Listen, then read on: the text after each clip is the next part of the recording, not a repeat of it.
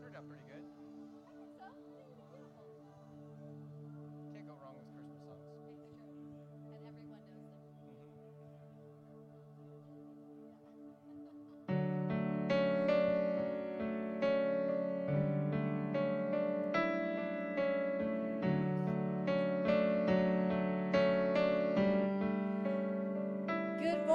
Awakening Church. Are we excited? Can you believe it's one week before one of the two best days of the year? There's only two it's Christmas and Easter. Christ is born and he's risen. Amen.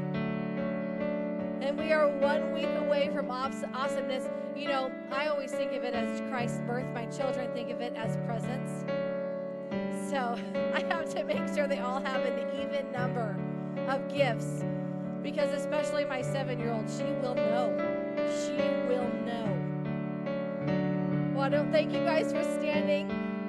We love you, Lord, and we thank you today. We get to honor you this morning. We're one week away from your wonderful birth that we get to celebrate, Lord. We thank you for that. Today is a beautiful uh, rendition of many Christmas songs that we're going to sing to you this morning, Father, and we thank you for the opportunity. Let's all sing, Oh, come all ye faithful. Oh,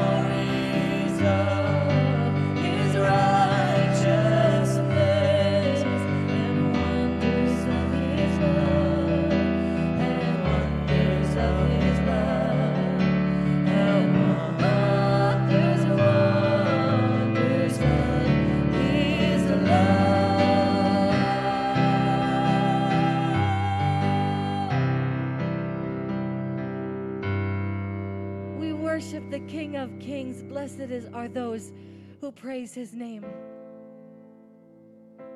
We love you, Lord, and we thank you. Let's all sing this together. God rest ye merry gentlemen.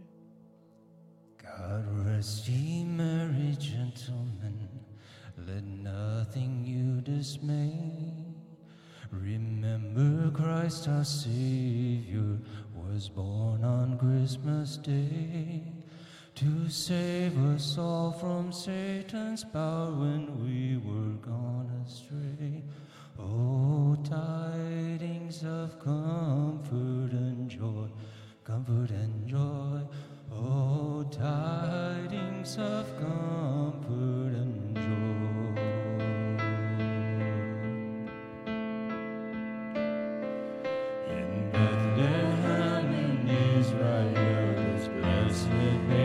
just one.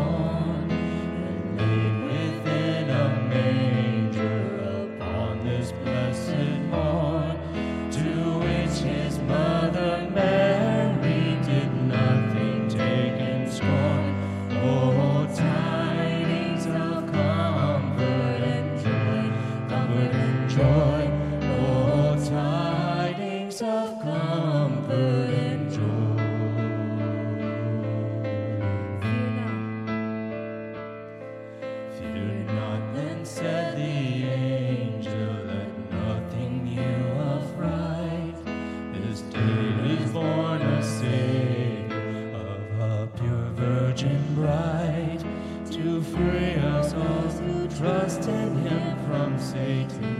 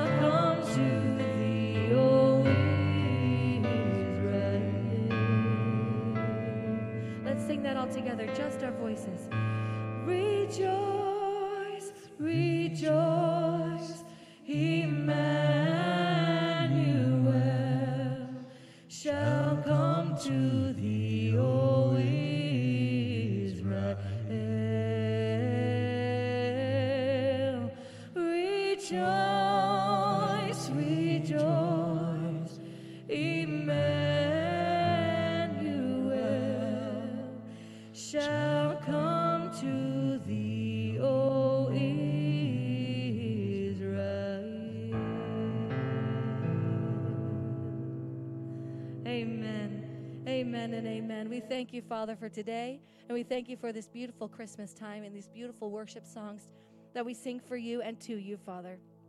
We honor you, Lord, and we worship you, Jesus, and we thank you for the opportunity to be here this morning. We thank you, thank you, thank you, Lord. And we ask you go before everyone in this room, open our hearts and open our minds, and help us understand that Christmas is not about presents, it's about you and a giving heart, Father. We love you so much and we thank you. And all God's people said, Amen. Why don't you turn and greet one another this morning?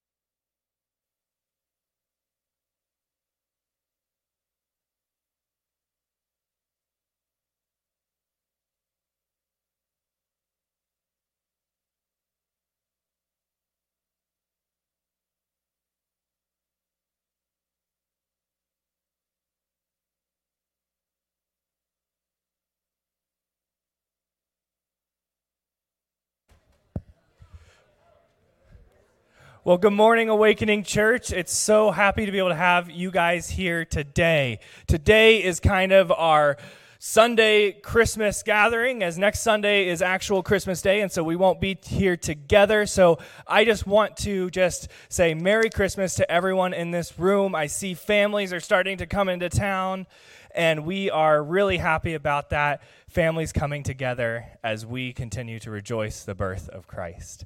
If you guys are new, you have those connect cards in your seat backs right in front of you. Take a quick second to be able to fill those out. We'd love to be able to get to hear from you, hear your prayer requests and praises about what is going on in your guys' life.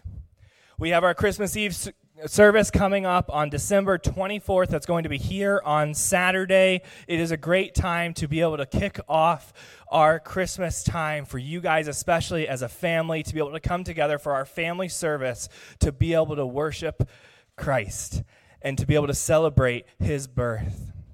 And so come out for that. Bring your whole family, even if you have family coming into town, bring them here. It's going to be a very low key service and just a time to be able to worship. And Pastor Carey will be sharing some short words with us as well during that day. We also have the Awakening All American Men's Breakfast coming up on January 14th. Men, uh, mark your calendars for that date. It's going to be at 8.30 a.m on january 14th come here together. It's going to be pancakes eggs bacon the whole works of it. Bro is going to be putting that on there in the back. He'll be having sign up sheets coming in weeks to come. But if you guys have questions about that or if you guys would like to be able to help out with that i'm sure bro would love to be able to get the help for that. So january 14th at 8.30 a.m we have our Awakening uh, Student Ministries Christmas party this Wednesday from 6 to 8 p.m. Be able to come out here and be able to come together. Is it 6:30 or is it 6? It's 6. So he is doing an extended amount of time, 6 to 8 p.m. for our students. That is going to be 6th through 12th grade. It's just going to be a ton of fun to be able to come together. There's going to be treats. I'm sure Chuck has games and everything like that scheduled. He at one point mentioned something really messy to me, so I'm excited to see what that's going to be. But come out for that. Send your students um, 6 to 8 p.m. this Wednesday. Lastly, I'd just like to take this time for our tithes and offerings. Easiest way to do this is to text the word awakening to 77977. It's going to send you to an easy, secure link to set up a one time or recurring giving. We also will have our offering baskets passed at the end of service today. So thank you guys.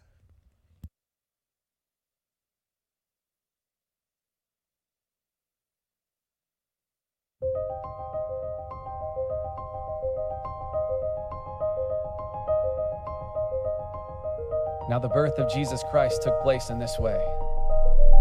When his mother Mary had been betrothed to Joseph, before they came together, she was found to be with child from the Holy Spirit. And her husband Joseph, being a just man and unwilling to put her to shame, resolved to divorce her quietly. But as he considered these things, behold, an angel of the Lord appeared to him in a dream, saying, Joseph, son of David, Do not fear to take Mary as your wife, for that which is conceived in her is from the Holy Spirit. She will bear a son, and you shall call his name Jesus, for he will save his people from their sins. All this took place to fulfill what the Lord had spoken by the prophet Behold, the virgin shall conceive and bear a son, and they shall call his name Emmanuel, which means God with us. When Joseph woke from sleep, he did as the angel of the Lord commanded him. He took his wife, but knew her not until she had given birth to a son, and he called his name Jesus. And in the same region there were shepherds out in the field keeping watch over their flock by night. And an angel of the Lord appeared to them, and the glory of the Lord shone around them, and they were filled with great fear. And the angel said to them, Fear not, for behold, I bring you good news of great joy that will be for all people. For unto you is born this day in the city of David a Savior, who is Christ the Lord. And this will be a sign for you. You will find a baby wrapped in swaddling cloths and lying in a manger. And suddenly there was with the angel a multitude of the heavenly host praising God and saying, Glory to God in the highest, and peace on earth to those he favors.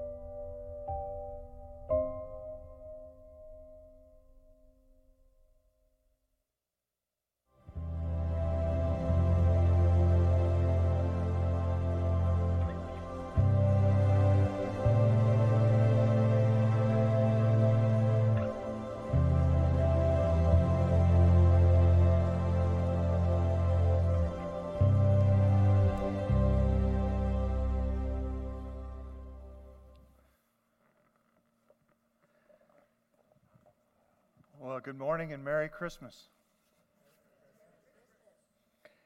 On this special day that we get to celebrate Christ's birth, uh, I'm very mindful that our lives are filled with stuff going on. Is your life filled with stuff going on? And I just appreciate being able to center in on the Christmas carols for worship today and being able to reflect in this season because if there's any way that we can help you slow down, then we want to be able to do that. In fact, this morning, uh, we're going to continue talking about this whole aspect of missing peace. Um, we said that it's frustrating to be able to do a puzzle and you put it all together and then you have that one missing piece and you say, well, what am I going to do because I can't find that piece? And we spend our life trying to put all the pieces together to have a great life, right? Not only for ourselves, but our families. And, and sometimes we find that in the midst of putting everything together for life, we have that problem of missing peace.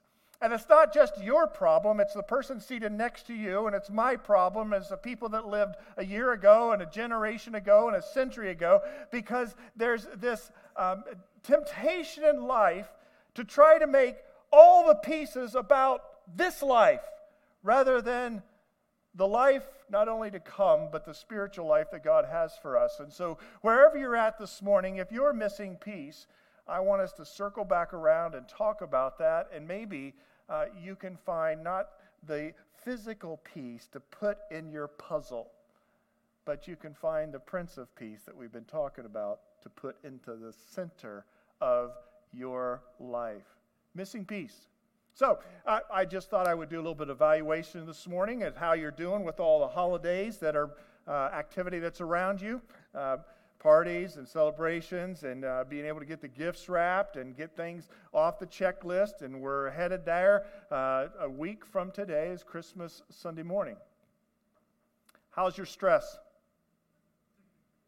On a scale of one to ten in your life right now, uh, give me a number. How's your stress level? One to ten. I got a six. What I got here? A five. A one, a two. Wow. you, you must be in the season of life retirement or something. I don't know, one, one or two, right? All right. Any other numbers? The stress level in your life, right? An eight. Well, all of us would be able to identify with a certain uh, stress level that's going on. And uh, I'm not sure where my stress level's at on that. Life seems to be so fast and moving forward. But I can guarantee you, if you pause right now and think about the stress or the anxiety in your life, um, it's coming from a particular place. Where's that stress coming at? Where's it coming from? The stress, the anxiety, that anxiousness of, I got to get on that today or this week. And, or maybe it's something that's around you currently. I, I, tell you what, stress and anxiety come from one of these places. And you can probably identify with it as you just thought about it. It comes from a place, a problem, a pain, a pace, a person, or even a group of people. Where is your stress and your anxiety coming from in your life right now? See, each of these have their own uh, uh, challenges to us. It could be a place, an environment when you walk into it and you're like, this is just not working. Or maybe you're trying to sell your house, move into a new house. There's some stress about the aspect of a place. Or maybe it's a particular problem that's raised its head or it's been there for you uh, for a long time. Maybe it's a financial problem. Maybe it's a health issue that's going on, right? Maybe it just has to do with some decisions uh, about your future but there's a problem. Maybe some crisis happened at work this last week and you're trying to unpack it and figure it out. And, and somebody just told me that they have a boss that said that they need to go and travel somewhere the day after Christmas. And I'm like, well, that would be a problem to me. That would bring stress because you'd like to have peace in the time, right? Or maybe it's a particular pain, a pain that uh, it is an emotional pain, a hurt that you carry with you and you just can't see it resolved or maybe it is a physical aspect. For me, a lot of times it's a pace. My stress comes from what's next, what I need to do here, how do we need to make things happen. And the pace of life can cause us to have stress and anxiety. Or maybe it's a Homo sapien, a person, a person that creates stress in your life and makes you anxious, or a group of people, or something that might have happened to you. I think it's helpful for us to be able to identify where our stress and our anxiety comes from because each of these P's are a stealer of the other P that we're talking about, which is peace. And so, how do we live life with peace and not with all the other problems and the aspects? And we said that when it comes to this peace, that peace is not um, found in the absence of our problems, but peace is found in the presence of God. Peace isn't found in the absence of problem, it's found in the presence of God. And a lot of times we try to deal with the internal stuff by fixing external stuff. And we have to pause, and especially this time of year and pause and say, okay, what's going on with all the stress and the anxiety in my life? Is it an external thing that needs to be fixed, or is it an internal place that I need to shift and live and abide in more regularly in my life? And this preacher had to put this into practice this week and even this morning to say, Lord, what's it really about? What's it really about? Everything circumstantially fitting as I have a particular vision to see it sit? Or is it really dealing with the internal part, the interior part of my life and my soul, and say, Am I at a place of peace because I'm found in the presence of God? You see, here's what it comes down to, and we're going to be looking at the second of these a little bit more today. But when it comes to peace, Peace comes from presence and from truth. The presence of God and the truth of God's word. And if you're not immersed in practicing the presence of God, like we've talked about, and you're not immersed in some level of understanding and applying the truth of God's word, then you will have a lack of peace in your life.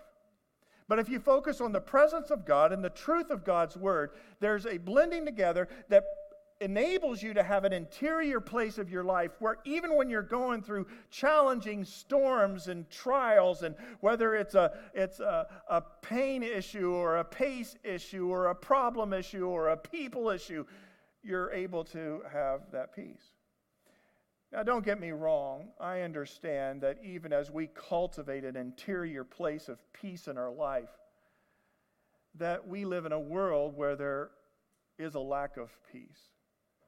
And the one who was called the Prince of Peace that we celebrate, who came into this world 2,000 years ago as a babe in a manger, and then lived according to God's purpose and plan and provided a means for us to have peace, is that um, there, there is a need for that Prince of Peace to come again and change externally the things of our world. And you and I, if you're a follower of Jesus Christ this morning, you can put a smile on your face in the midst of all the problems that are happening around you that create a lack of peace and know that one day all wrongs will be made right. He will wipe away every tear from our eye, and we will find ourselves in a place of paradise and perfect peace with Him and His purpose for all of eternity. And so we long for that. But in this world, you will have trials and temptations, Jesus said. And he was tempted by them as surely as you are, but yet he went to the Father time and time again. That presence of God and the truth of God's word is critical for you and I to live at a place of peace and have that missing peace filled by him. So, in the last few weeks, I've talked about the aspect of peace of God. But today, and we'll circle back around it for Christmas Eve, there's something that's critical to know. Wherever you're at on your spiritual journey, maybe you're here for the first time today. Maybe you've just started to check God out recently. Maybe you're praying for a friend who needs to check God out that there's not a lack of there's a lack of peace in their life. But it's important for us to understand this when it comes to this subject of peace.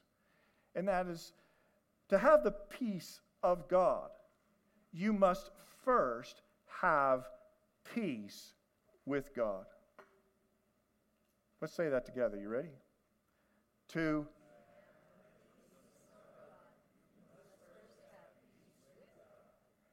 To have the peace of God, you must first have peace with God. This is a critical distinction. It's a critical distinction, I think, on this particular Sunday when we're ready to worship. You know, God so loved the world that he gave his only begotten Son, that God sent his Son into the world. He did it for a reason and a purpose.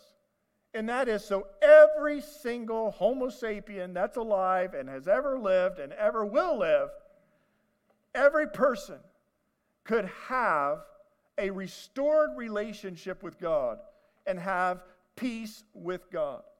But if we're trying to grab a hold of peace and we don't have peace with God, then we are one of the most miserable kind of people. And it begins with that relationship with where we're at with God. I was thinking about this aspect of peace, and you know, you do all your shopping, right?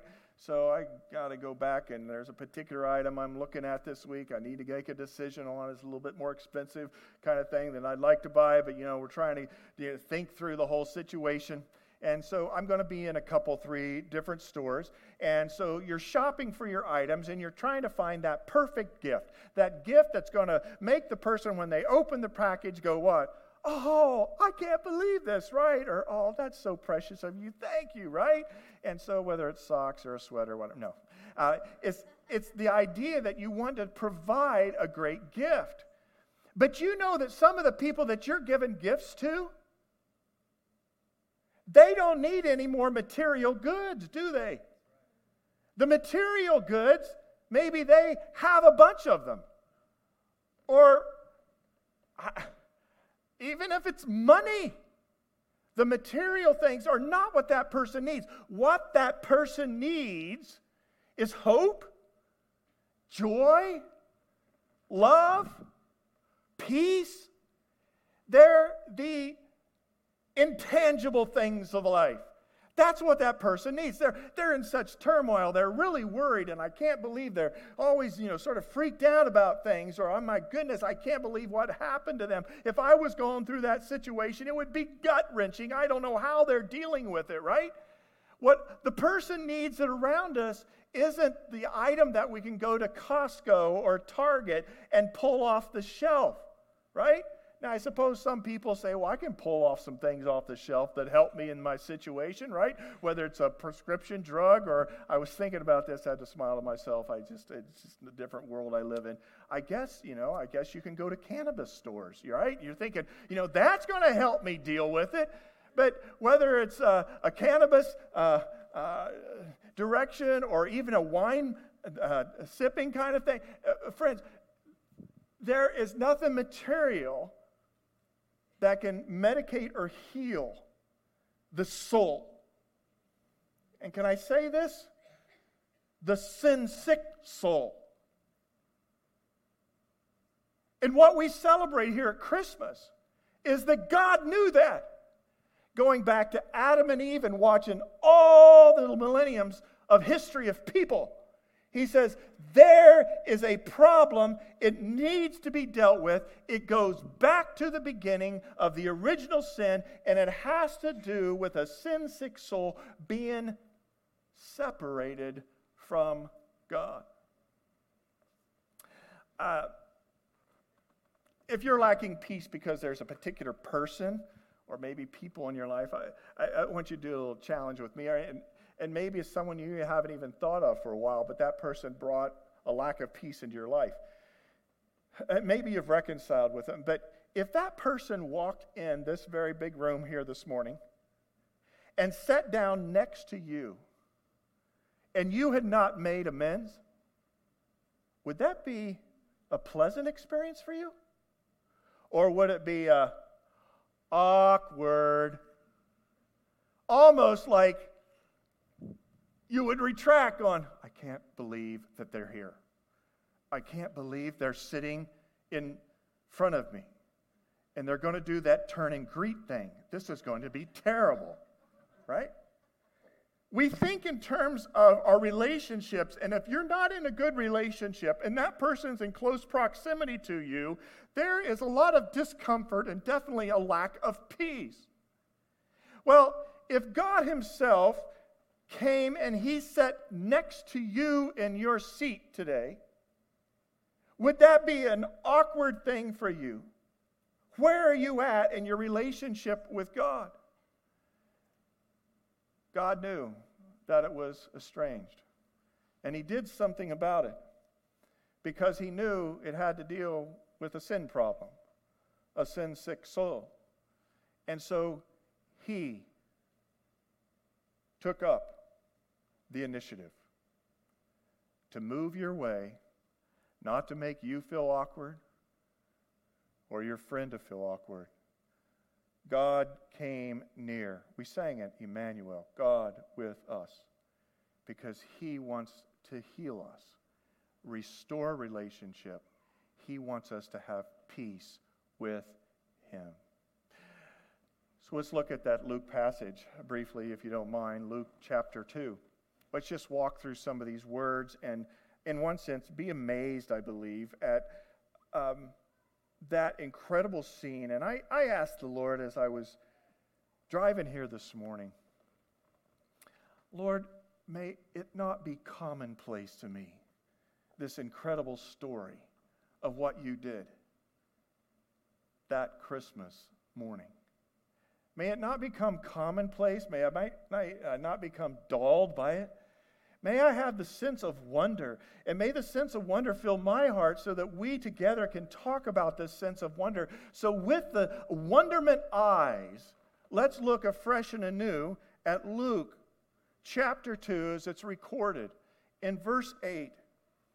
This beautiful account that changed the world because God made initiative He made an initiative to be in our presence and to heal the brokenness of our relationship with Him. So, Luke chapter 2, verse 8. And there were shepherds living out in the fields nearby. Can I just stop there? This was not the elite crowd. He didn't come to Hollywood or some heavy hitters in Washington, D.C. He came to lowly shepherds. If you are in a place, and I found people at a place like this, maybe you have a friend or a family member you're going to be interacting with this week, they don't feel that they're worthy to even be in God's presence or to have God interested in them.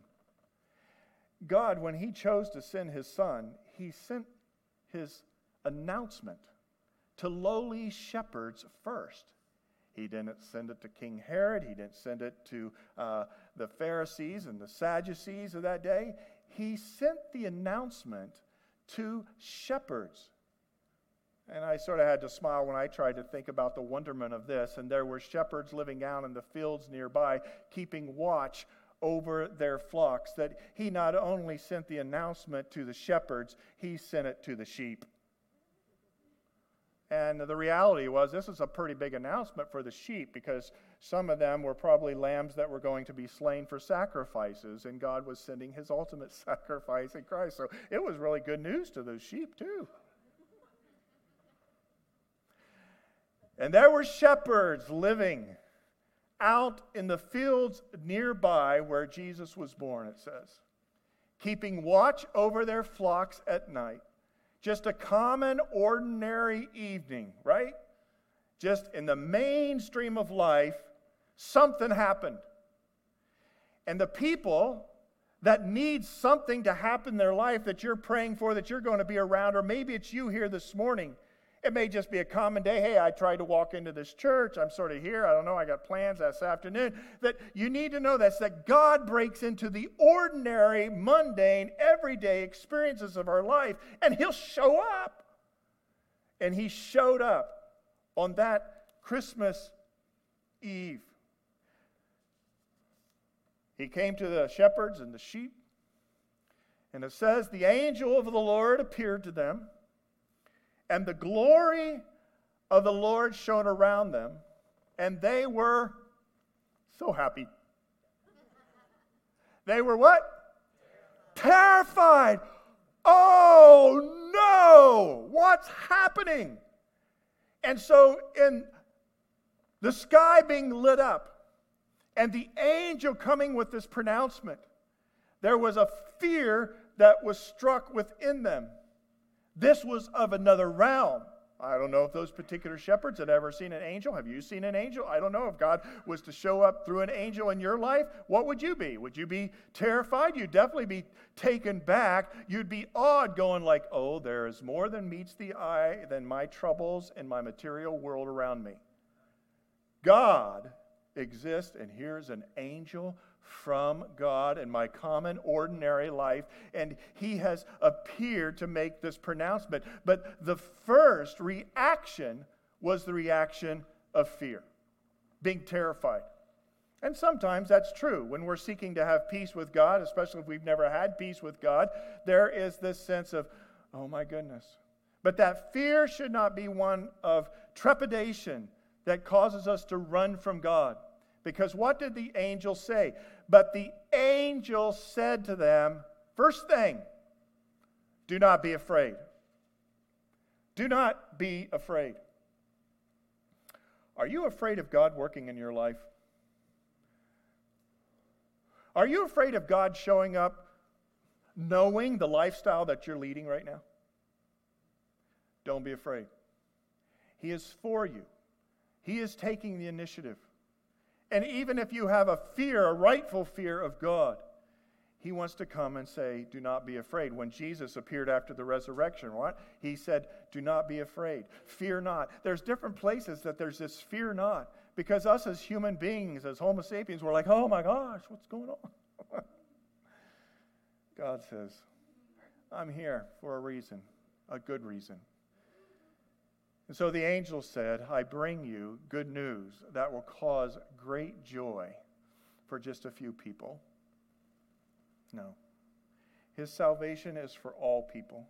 And his salvation is for you here this morning. And if you're watching online, the salvation that God came to bring through Jesus Christ is for all people. And it's not bad news. Bad news is what we have of our world, or bad news is what we make of our life. He comes to bring us good news. And it's good news that is going to unwrap, unpackage joy in your life. That joy is not found in a retail store or down some prescription aisle. God has medications, and many people are sick these days. There's evidence here this morning, I think. And medications God provides us. But the ultimate fix that we need is found in what God granted us through Christ peace, joy, hope, love. And this angelic announcement was that it will cause great joy for all the people. We looked at it last week, this whole aspect of peace, and they were waiting so long for peace. And when the timing was right, God entered into the world. This is why there was great joy with them.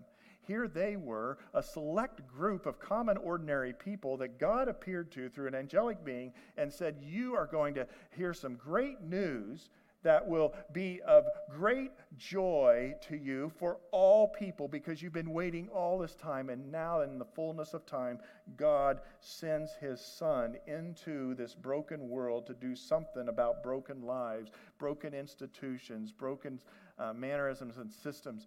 God acted, and this good news would bring great joy. So, if you're fearful of God working in your life this morning, just want to encourage you.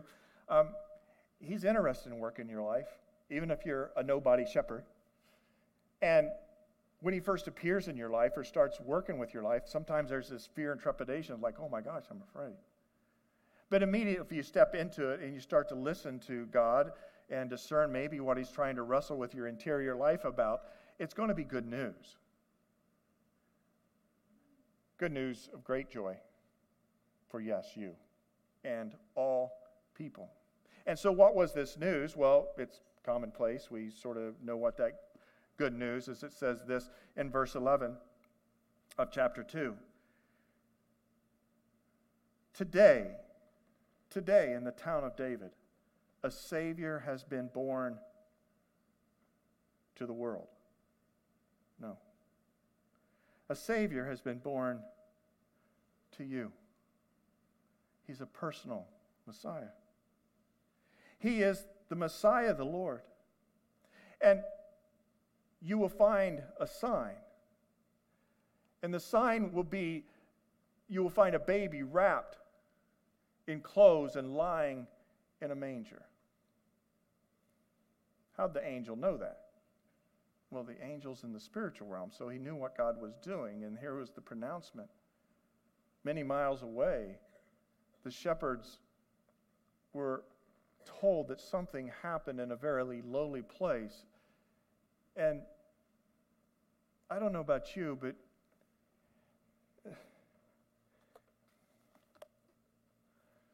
think think about if you were the screenwriter for this intervention of God in the history of the world. If you were the screenwriter, or if you were the author of the novel narrative. Surely, someone who was going to be a Messiah for the whole world, for all people, and bring great joy, the promised Messiah of long ago, surely there could have been a better storyline than him coming, one, as a baby in human form, and two, in a lowly place like a stinky, smelly stable with animals. That was like, really? Come on. This angel's joking with us, man. This angel can't surely be right. That that which we longed for, the good news they're saying that we'll find a baby wrapped in clothes and lying in a manger? Yeah. And what does that speak to, friends? It speaks to God's humility. A lot of our lack of peace on the world scene is why? Because there's not humility amongst leaders. When we, when we look at things that are happening around the world and sometimes in our own nation, sometimes in other nations, when we contemplate what uh, is still going on with the Ukrainians and in other parts of the, you're, you're like, how does that happen? It's because the individuals who are responsible for it do not have humility. They do not walk humbly in this world. That there is arrogance, that there is thinking highly of ourselves. And God came in a humble way to show us that the pathway to peace with God is to have humility in our hearts. And there is no salvation in Christ. Scripture says there's no salvation without repentance, but what is repentance? Hum- repentance is humility, humbling ourselves. And here was the example before them. And suddenly it says, and suddenly a great company of heavenly hosts appeared with the angel, praising God and saying, Here's the phrase. We've used it in the last couple, three weeks. Let's say it together. Ready?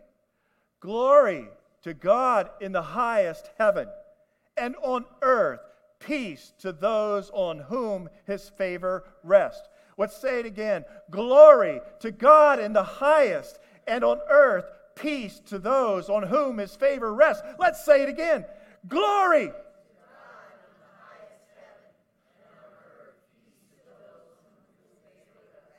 What an incredible declaration. We've become commonplace with it. Oh, yeah, nice little angels, angels we have heard on high. Uh, no, there was a bold declaration that there would be glory brought to God in the highest heaven throughout all eternity. And on earth there would be peace, the missing peace, upon those his favor rests.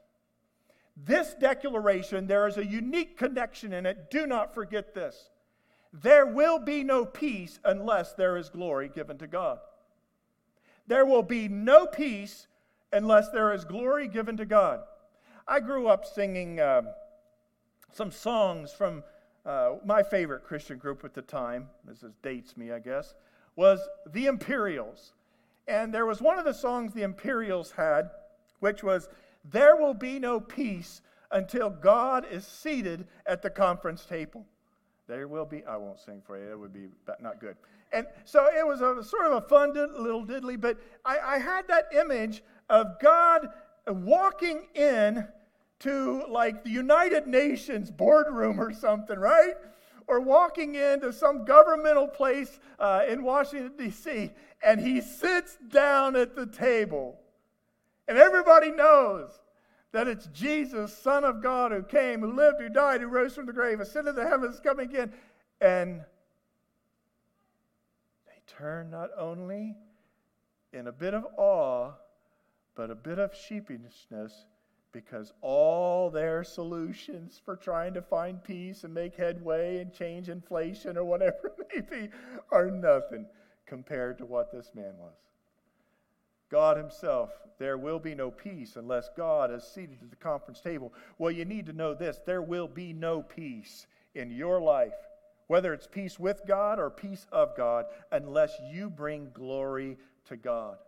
Glory to God in the highest heaven, and on earth, peace to those on whom His favor rests. Well, counts me out. His favor does not rest on me. Do you know about my life and how many times I've messed up? Do you know what a nomad I am? Do you know uh, how I am uh, rightly accused by others for certain things that just have not gone? I, I, his favor does not rest on me. You want want to see my life around me? No, that's not what the favor rests on. His favor rests upon those who are willing to give God the glory and walk in step with Him. Have you done that? Are you doing that in your life right now? Maybe you've been still in the glory of God. something He gave you the ability for, and you're like thinking a little bit highly of yourself. You're not walking that humble road, and you're like, oh, yeah. Glory to God in the highest, and peace on earth and in your life are directly connected. And we need to remember that every day of our life. Because as you seek to give God the glory every day of your life in all things, his pronouncement of peace will be of greater measure. Jesus, as you know, he came as the babe in the manger. He lived a sinless life, which is incredible to try to comprehend.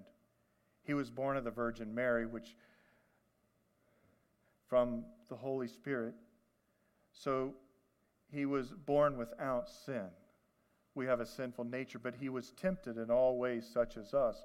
So this babe in the manger grew to be a child and grew to be a young man and grew into the age of his ministry, which began around the age of 30. And then he ministered for three years on this physical earth.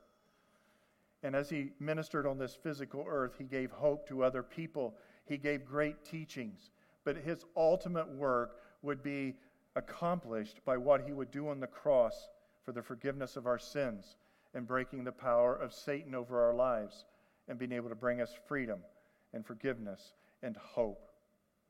That, that was the ultimate reason by which he came. And so, as he was getting ready to head towards the cross, we have these words in John 14. He sat down with his disciples and he simply said, I am leaving you with a gift peace of mind and heart.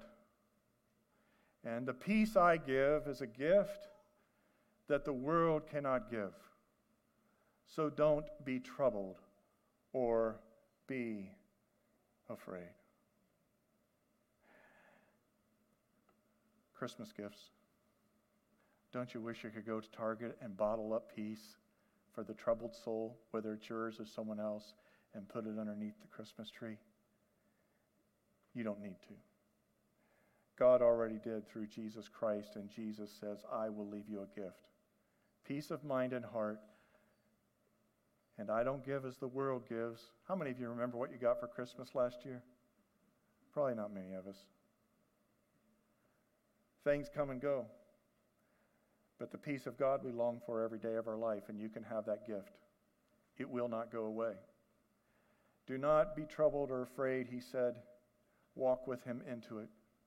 And so that was why the story that's found in Matthew, that was referenced earlier during the narrative reading, when the angel appeared to Joseph concerning the birth of Jesus, he said to Joseph, She will give birth to a son, and you are to give him the name Jesus, Yeshua, Joshua, for he will save his people from their sins.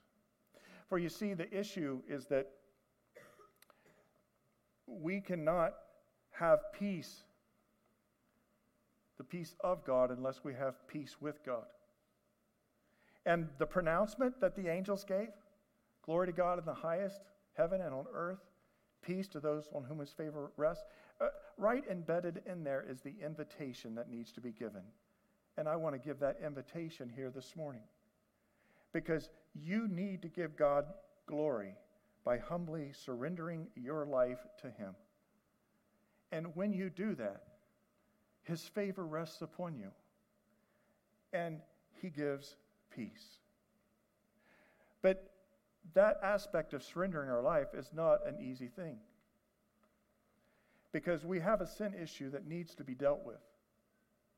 If I was to roll our way to a familiar passage to some of you in the book of Romans, there's this beautiful verse that's in Romans chapter 5, verse 1, that gives, res- gives reference to peace, the peace with God that we need. And it says this Therefore, since we have been justified through faith, we have peace with God through our Lord Jesus Christ, through whom we have gained access by faith into this grace in which we now stand. If, if I was to turn to Romans 5, there, there's so much incredible stuff that's just listed in that word. And it, you wouldn't think of this as a Christmas passage, but this is why God sent his son into the world. It's why God sent his son into the world, that we would have peace with God.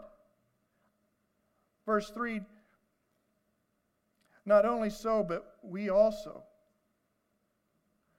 Glory in our sufferings because we know that suffering produces perseverance, perseverance, character, and character, hope. And hope does not put us to shame because God's love has been poured out into our hearts through the Holy Spirit, whom He has given to us.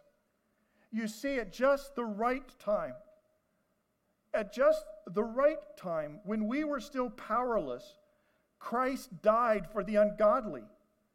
Very, very rarely will anyone die for a righteous person, though for a good person, someone might possibly dare to die.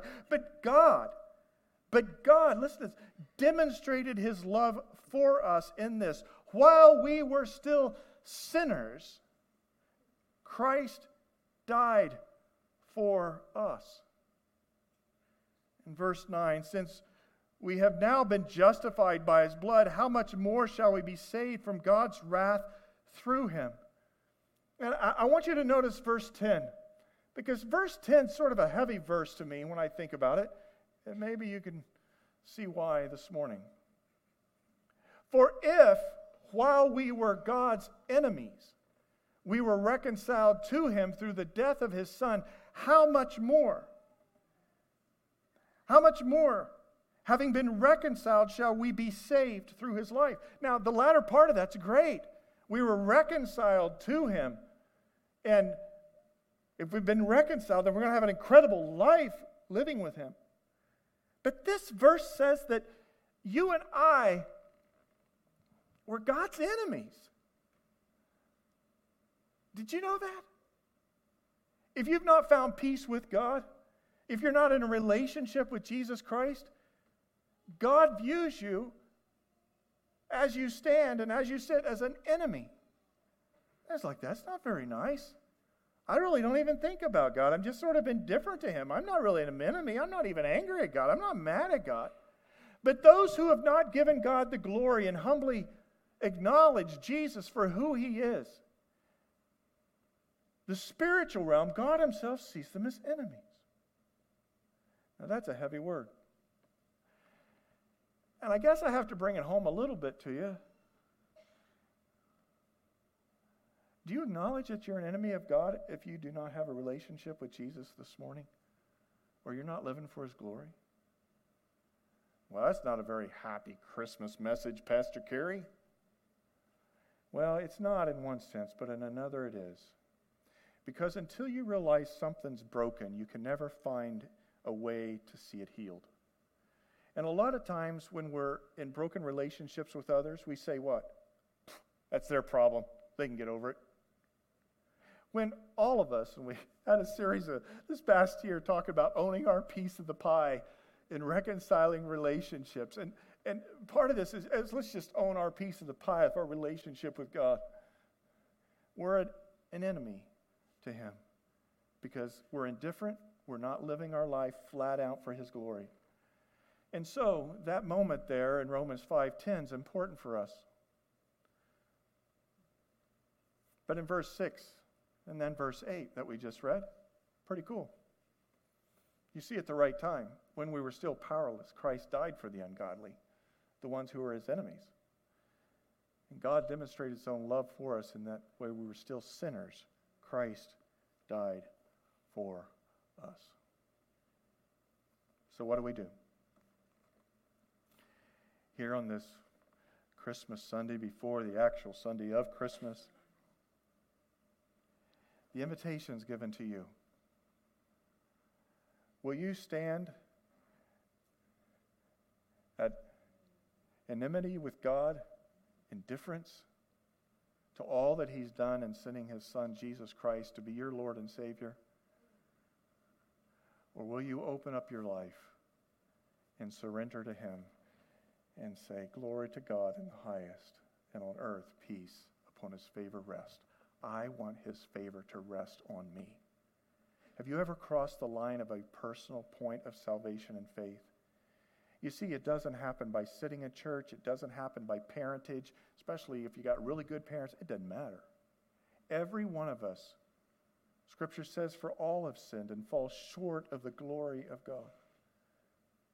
And the wages of sin is death, but the gift of God is eternal life through Christ Jesus our Lord. For God did, He demonstrated His love for us, and that while we were still sinners, Christ died for us. Therefore, we are justified through what he has done. He took the penalty of our sin on himself. He died on the cross. He was raised from the grave. He ascended to the heavens. He's coming again. This same Jesus we talk about and celebrate at Christmas, you will see every knee shall bow, every tongue confess that Jesus Christ is Lord to the glory of the God, the Father, whether in this life or the life to come. God will be seated at the conference table, but he wants to be seated at the center of your life and mine today. Will you receive Jesus Christ this Christmas and come to a place of having peace with God so that you can have the peace of God? If, if you were to look a couple chapters over in Romans, the Apostle Paul just goes off with the good news about those who've been reconciled with God. What then shall we say in response to this? If God is for us, whom can be against us? He who did not spare his own son, but graciously give him to us all, how, he, how will he not also graciously give to us all things? Who will bring any charge against those whom God has chosen? It is God who justifies. Who is he then that condemns? For I am convinced that neither anything in all this world will separate us from the love of Christ. Shall trouble or hardship or persecution or famine or nakedness or danger or sword? As it is written, for your sake, we face death all day long. It's a miserable world sometimes as a follower. But it, no, we're considered as sheep to be slaughtered. No, in all these things, we're more than conquerors through him who loved us. For I am convinced that neither death nor life, neither angels nor demons, neither the present or the future or any powers, neither height nor depth or anything in all creation will be able to separate us from the love of God that is found in Christ Jesus our Lord. The Apostle Paul had enmity against Jesus Christ. He was persecuting those who were Jesus' followers. And an angel met him on the road to Damascus, blinded him. God said, Jesus said, in that moment, Saul, Saul, why do you push back against me? Saul surrendered to Jesus. His life was transformed. He wrote the majority of the New Testament. He knew the hope and the peace, even in the midst of all the persecution and trials he had. You have to have peace with God if you're ever going to have the peace of God. Do you have the peace with God? What do you need to do this morning? What do your friends need to do when you talk to them about all their problems that are going on? What do you need to do if you're watching online today? Paul would then say in Romans 10 If you declare with your mouth Jesus is Lord and believe in your heart that God has raised him from the dead, you will be saved. You will give his name Emmanuel, Jesus, God with us, for he will save his people from their sins. We needed a Savior, and so God sent himself. Will you declare? Verse 10 says, For if you, it is with your heart that you believe and are justified, and it is with your mouth that you profess your faith and are saved. It's not by any good works, no matter how much church going, no matter how many good works of helping other people out. There is nothing we can do for the salvation of our soul and to be at peace with God. It's what He did in sending His Son. It's His gift, but we have to receive it. So I'm going to be very clear with this this morning. You can take this in your personal life. You can take it when you share your faith, maybe with a friend or a family member in these coming uh, days as we finish out this year. Peace with God and a relationship with Christ is what it's about this Christmas season. And there's three things that you would basically walk through. And you can walk through them here in your seat this morning or online. The first is admit your need. I am a sinner, and at enmity with God, I'm, maybe it's just indifference. I'm just, I'm opposed to the things of God. You know, I find it true so many times. It's, it's not that people can't believe that Jesus is who he was, that he was the Lord of the heaven and earth. They don't want him to be the Lord of heaven and earth because that means that there would be claims on their own life. But you have to come to this humble place of admitting that you have a need because you are a sinner and you're indifferent to God, whether active rebellion or a passive indifference. And the second thing then is you need to believe in Jesus Christ. There's salvation in no other name under heaven given to mankind but Jesus Christ. And to all who received him, to them he gave the right to become children of God. It's, it's the Lord Jesus that we're talking about here, and you have to have a mental, cognitive belief that Jesus is Lord, that he died for my sins, and that he rose again. Sometimes people say, well, how much you really need to believe about what. No, I tell you what, that, that's the core right there. That Jesus is Lord, he's God himself, that he died on a cross, not because of any of his sins, but he took the sin of the world upon him and your sins. And he was raised from the grave, the resurrection. But it doesn't get you there if you admit and you believe. Even the demons believe, scriptures say, that Jesus is who he is. You can have a cognitive belief, you can assent uh, your mind to a certain set of facts and data, but it's the next step that gets you there. And it's the step of trust to confess. To confess Christ as your Lord. And just a simple disposition of spirit. I repent. I repent of my sins, my indifference to God, and I now surrender my life to Jesus. Doesn't mean you need to clean it all up. He's the one that comes to clean it up. I'm not good enough to be a Christian. You're right. That's a humble statement in one sense.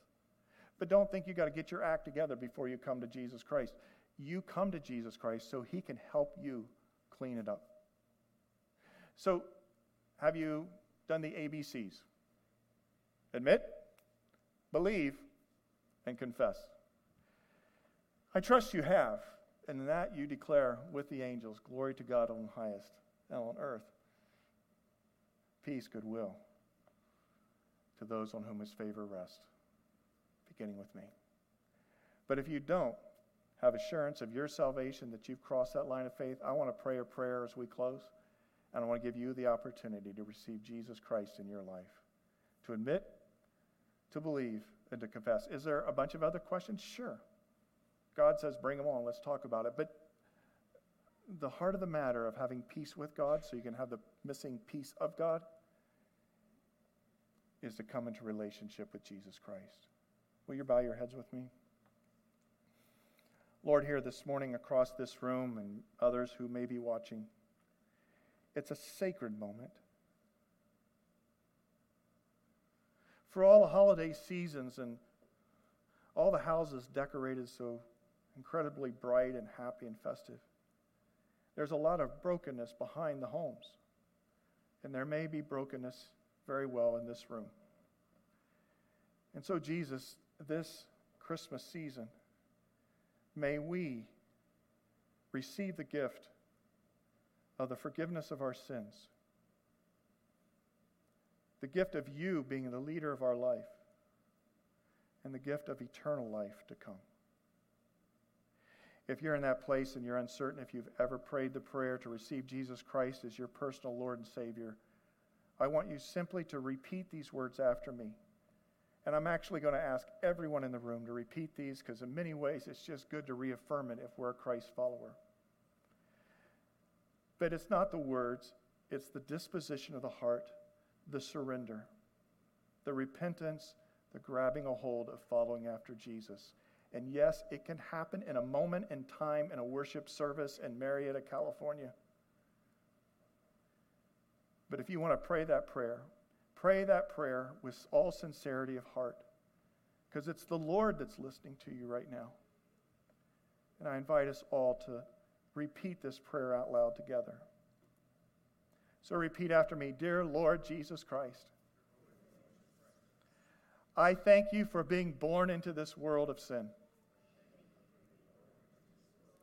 and coming to save a sinner like me. I am sorry for my indifference towards you, God. But I believe in Jesus, that He is the Lord, that He died on a cross for my sins, that He was raised from the grave by the power of God, bringing victory over Satan.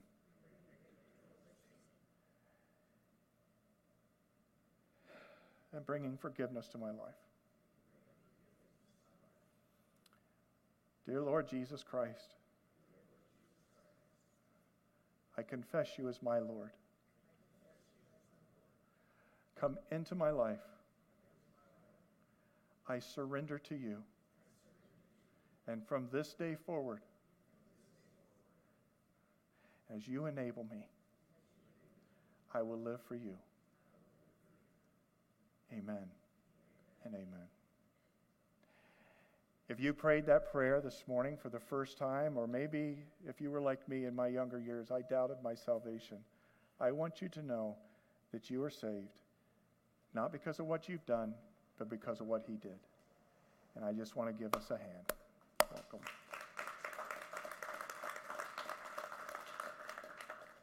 We're not going to finish out uh, with a worship song. We are very gracious to see Angela lead us through. She's not feeling well, as were some other people not feeling well today.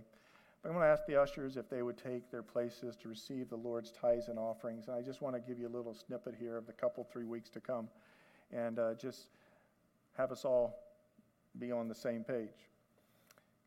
There's a debate that goes on in churches across the nation. Should churches have Christmas Day service or not? Why would we not have Christmas Day service when all the complaints about the COVID season was we want to meet, we want to meet? Well, here's the reality we want you to worship Jesus on Christmas Day. Our Christmas service is on Christmas Eve at 5 p.m. It's going to be a good service. Invite your friends, bring them to come. And by the way, as they're receiving these, your Connect cards, if you made a commitment to follow Christ, just mark down on the back of your card. We'd love to follow up with you. But our Christmas Eve service is at 5 o'clock on Saturday. Make plans to come. Maybe there's stuff you have beforehand or afterwards, and invite a friend and come and let's worship the Lord in the beauty of the night before Jesus came and celebrating Christmas Day. And then we want you to worship on Christmas Sunday morning next week in your homes with your families. And I would encourage you to take time in that setting to read the gospel accounts of the birth of Jesus. Or maybe rewatch something online, even the carols that we sang here this morning. Or maybe it has to do with you missed Sunday morning or you uh, aren't able to do the Christmas Eve. That'll be online for you to be able to watch the live stream of that after the fact. But next Sunday, there is no service. The Sunday after that is probably the one I'm a little bit more concerned about because it's on the heels of Chris, uh, New Year's Eve. We are having service on New Year's Eve day. And uh, you're going to be blessed because I have two big weddings. I'm heading back to the Midwest after Christmas to be able to officiate at uh, one with family, one with our best friends. And um, Pastor Trey is going to be leading us in a time to kick off the new year. You don't get too many January 1 kind of worship days, right? So come, let's get the right foot, all those New Year's resolutions. Well, let's start with being in church, and I'll be with you online. And so Pastor Trey's bringing the message. It's going to be a time of communion for uh, New Year's Eve day. And then the following week on the 8th, I tried and tried and tried to get back here by plane from the um, wedding the night before. I can't make it. And probably okay. You get tired of listening to me anyway. And so Pastor Zach's going to be bringing the message on the 8th. And so I want to encourage us to kick off the new year in a place of um, worship and putting Christ first in all things. And I want us to also then just be thinking ahead of things like the men's breakfast on the 14th. You know how all this rolls, man. Pop, pop, pop, pop, pop. And before you know, oh, we're trying to do something new for men's group and uh, the men in our church. So, the second Tuesday of every month, for at least three months, maybe four, we are going to have an all American breakfast, not the burrito breakfast. It's going to be an all American breakfast. And Bro already told me this morning he's got a team of five or six people together. Some of them run restaurants, so that's pretty good. And come for that, men.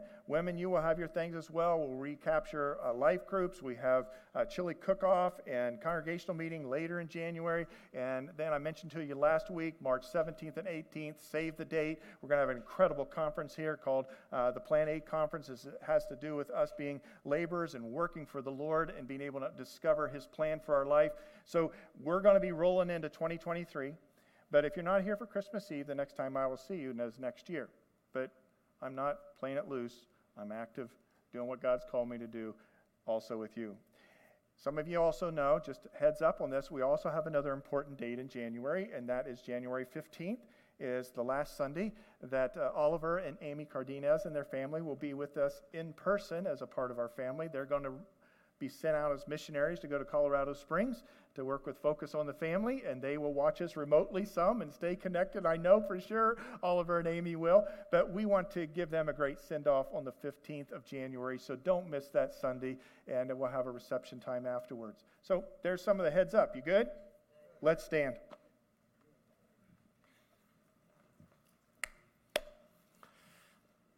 Put your palms up to receive a benediction.